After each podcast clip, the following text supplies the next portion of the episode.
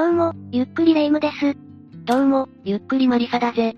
レ夢ム、結婚している身で別の異性と二人で密会するって、どう思う？それって、ほとんど不倫じゃないの？いけないことだと思うわ。そうだよな、それに不倫って、思わぬ事件が巻き起こったりするしな。確かに、私もテレビやニュースで何回か不倫による修羅場の情報を見てきたことがあるわ。最悪の場合、事件に発展することもあるしな。何か不倫から起こる事件を知ってるの？ああ、不倫が原因というより、その不倫相手が異常だったことで事件が起こってしまったんだ。しかも、殺人事件がな。さ、殺人事件ってかなり恐ろしいわね。一体どんな人物による事件なのか、詳しく教えてちょうだい。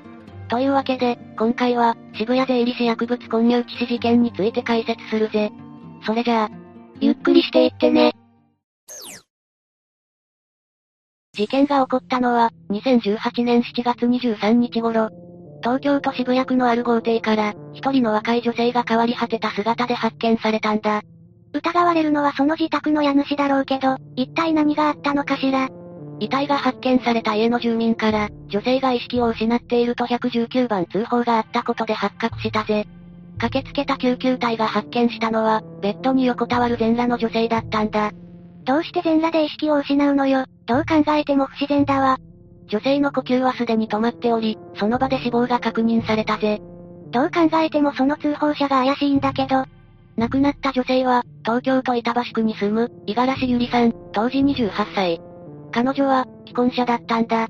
なるほど、この男が五十嵐さんの不倫相手だったってわけね。それで、実際のところこの二人はどういう関係だったの？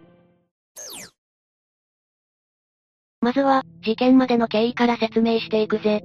通報者と五十嵐さんは、事件が起こる以前にも3回にわたって、金銭の支払いをした上で体の関係があったようだ。五十嵐さんは、過去にテレビに出演したことがある女性で、事件当時は専業主婦だったが、過去にはホステスやネイリストとして働いていた経験もあるそうだ。いろんな経歴を積んでいたのね。事件発生前日の7月22日午前11時頃、五十嵐さんは旦那に、仕事の関係者に会いに行ってくる、夕方には帰ると言い残し、家を出た。ひょっとして、五十嵐さんが会う約束をしていたのは、仕事関係の人なんかじゃなくて、その不倫相手の男だったとか？その通りだ、不倫相手の男は、五十嵐さんが亡くなった現場の家主で税理士の石原信明、当時69歳。五十嵐さんは石原に、午前11時50分に渋谷のホテルに来るよう呼び出していたんだ。五十嵐さんと石原が会ったのは、これで4回目なのよね？ああ、そして二人は合流し、そのまま石原の車に乗って自宅へと向かった。事件が起こったのは、それからのことだ。石原の家は3階建ての一戸建てで、リビングは28畳もあったそうだ。そんな豪邸に住んでいたのね。石原の正体が気になるわ。石原については後で話すぜ。二人は酒を飲んでいたんだが、13時を過ぎたあたり、五十嵐さんは LINE を通じて友人にとあるメッセージを送っているんだ。どんな内容のメッセージを送ったの？違法薬物を勧められている、どう切り抜ければいいだろうといったものだな。え、違法薬物？これって普通に犯罪じゃないの？そうだな、この時、五十嵐さんは犯罪行為に巻き込まれていたんだ。さらにその後、日本酒に薬物を混ぜられたけど、気づかないで飲んでしまった。というメッセージも送っている。え五十嵐さんも薬物を摂取してしまったの？そうらしいんだ。石原は酒を飲む際、五十嵐さんに薬物を使用しての性行為を熱望していたらしく、彼女に半ば強引に進めていたようだ。さっきのメッセージのやり取りだと、五十嵐さんは断ってるのよね？もちろんだ、何度も断られ、諦めた石原はそのまま酒を飲み始めたのだが、隙をついて五十嵐さんが飲む日本酒に薬物を混ぜたんだな。なんてことをするのよ。ということは、五十嵐さんの死因って、ああ、五十嵐さんは急性覚醒剤中毒によって死亡したことが判明した。さらに、五十嵐さんは13時過ぎから19時までの間に、亡くなっていたことも後で分かったんだ。そして、さっきの救急隊が駆けつけたところに話は戻るんだが、石原は救急隊に、彼女には持病の転換があると聞いていたから、彼女の荷物の中にあった薬を飲ませようとしたと話した。しかし、薬が口に入らなかったから、下半身から入れたと語ったんだ。まさか、五十嵐さんが全裸になっていることに対する口実じゃないわよね？だとしたら、かなり無理やり感あるわよ。ただ、この話はすぐに虚偽の内容だと判明するぜ。司法解剖の結果、石原さんの口内と下半身から、違法薬物が検出されたんだ。さらに、体内からはアルコールとともに、致死量分の約100倍の違法薬物が検出される。この状況から警察は、石原が五十嵐さんに違法薬物を飲ませた疑いがあるとして、彼の自宅や関係先を固く捜査することにした。何か見つかったの？証拠となる薬物など、何も発見されなかったんだ。まさか、石原は証拠を隠滅したのかしら？ただ、この時点で石原は、薬物は五十嵐さんが持ち込んで自分で大量に摂取したとか、自分は薬物を所持したことは愚か、使用経験すらないと主張していた。それなら警察は、より一層慎重に捜査を進めないといけないってことね。そうだな、ただ、石原のこの証言はすぐに覆されるぜ。その後の捜査で、石原の毛髪から違法薬物の成分が検出され、さらに常習性があると断定されたんだ。懸命な捜査が実ったのね。また、五十嵐さんの毛髪から薬物は検出されず、また常習性もなかったことも分かった。石原の証言と、捜査で分かった結果に矛盾があることから、警察は石原をマークし捜査を進めていったぜ。それで、最終的に石原は逮捕されたの？ああ、事件発生から約7ヶ月後の2019年3月6日に、警察は石原を殺人と覚醒剤取締法違反容疑で逮捕した。そうだったのね、ちゃんと逮捕されてよかったわ。でもマリサ、最初の方でも言ったけど、この石原って人は一体何者なの？豪邸に住んでいたり、違法薬物の常習だったり、ただものじゃなさそうなんだけど。それじゃあこれから、この事件の犯人となった石原信明について説明していくぜ。石原信明は広島県で生まれ、一時期は在日韓国人の女性と結婚しており、子供にも恵まれたのだが、後に離婚しているんだ。五十嵐さんとも関係を持っていたわけだし、この頃から不倫を繰り返していたのかもしれないわね。さらに事件当時は、義理の妹と生活していたらしく、収入も複数あったらしいな。複数？何か不労所得でも得てたのかしら？彼は61歳で税理士の資格を取得しており、さらに不動産会社の役員でもあったんだ。また港区南青山にもビルを所有する資産家として知られていた。知る人ぞ知る資産家って感じね。豪邸に住める理由が分かったわ。石原は、事件現場にもなった自宅を2011年に購入しており、その豪邸は3階建ての他に、地下にもフロアがあったんだ。しかも、駐車場には外車のベンツを含む高級車が並んでいたようだな。そこまでの資産家だと、いくら港区に住んでいるとはいえ、少し浮いた存在になりそうね。まさに霊夢の想像している通りで、彼は近隣住民からは浮いた存在だったことで知られている。過去に自宅前に犬の糞が残されていたことがあったようで、その際、注意書きを壁に貼り付けたそうなんだが、その壁紙と一緒に暴力団の名刺まで貼られていたようなんだ。暴力団の名刺？石原は暴力団ともつながりがあったのね。さらに石原の自宅周辺には、防犯カメラがたくさん設置されてあった上に、外からは中が見えないように徹底されていたようなんだ。そこまで厳重にされていると、なんだかますます怪しく見えてくるわね。近隣住民たちのイメージでは、石原はあらゆることに過剰に対応するところがあったようだ。話を聞いてるだけでも、そのイメージは容易につくわ。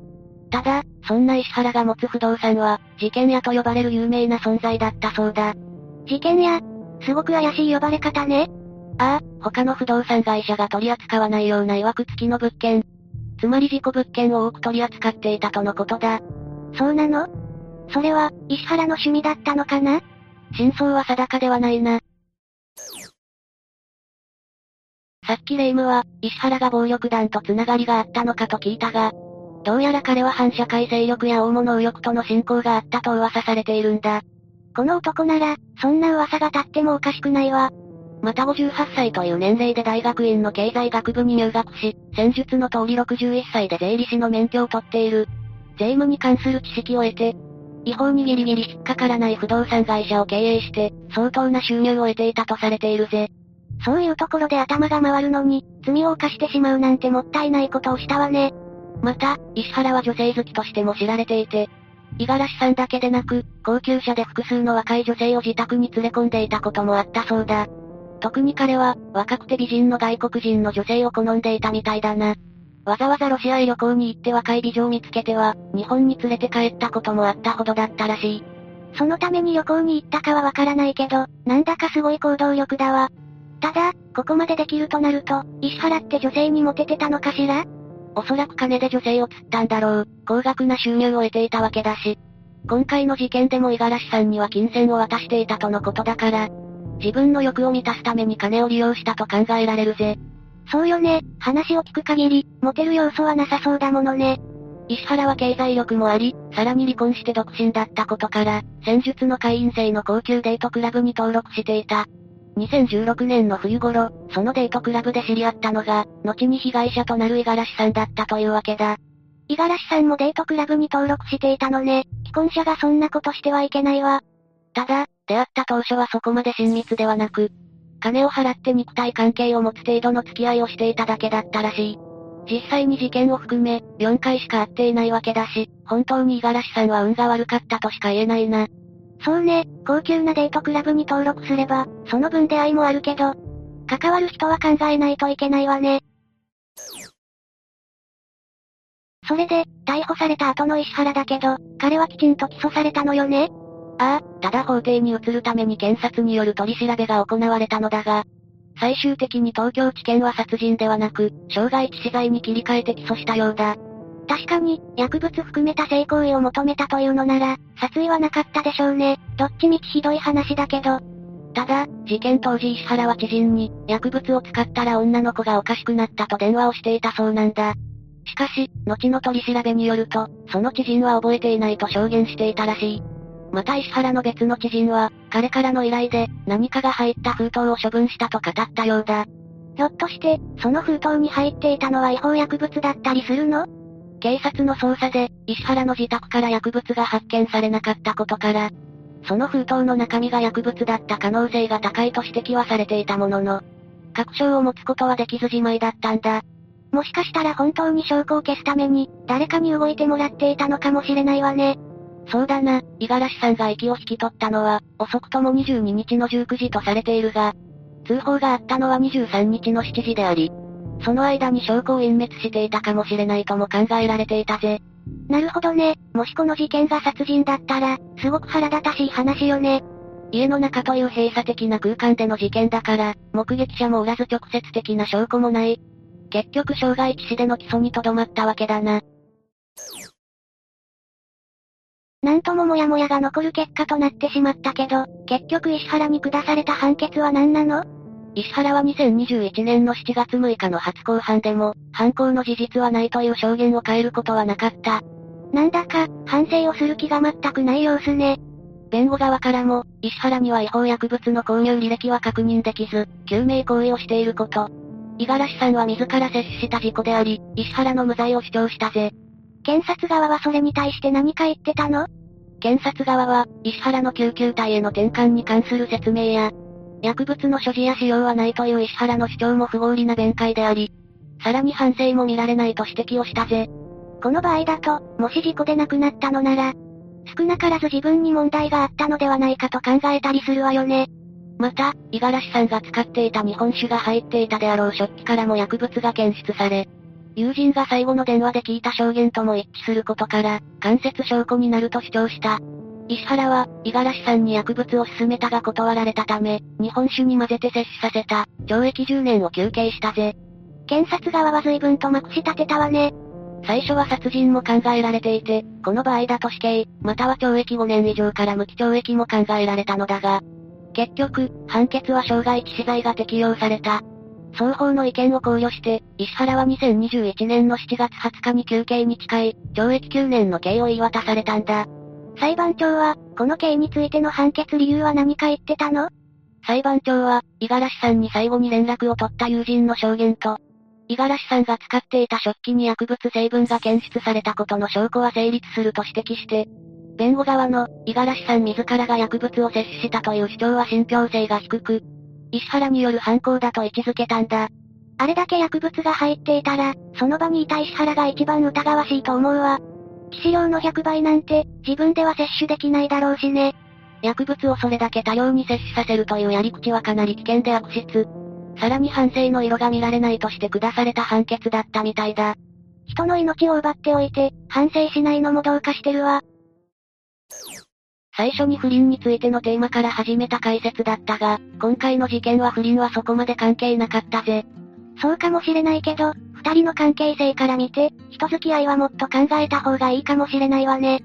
そうだな、世の中どんな危ない人物がいるか分かったものじゃないからな。今、自分の目の前にいる人がどんな人物なのか、見極める術を身につけるのも大切だと思わされたぜ。金銭を絡めて肉体関係を持つなんて、そもそもリスクが高すぎるのよ。お互いにもっと誠実な人間関係を構築しないとね。いいこと言うじゃないか、まさにその通りだな。というわけで今回は、渋谷税理士薬物混入致死事件について解説したぜ。それじゃあ、次回もゆっくりしていってね。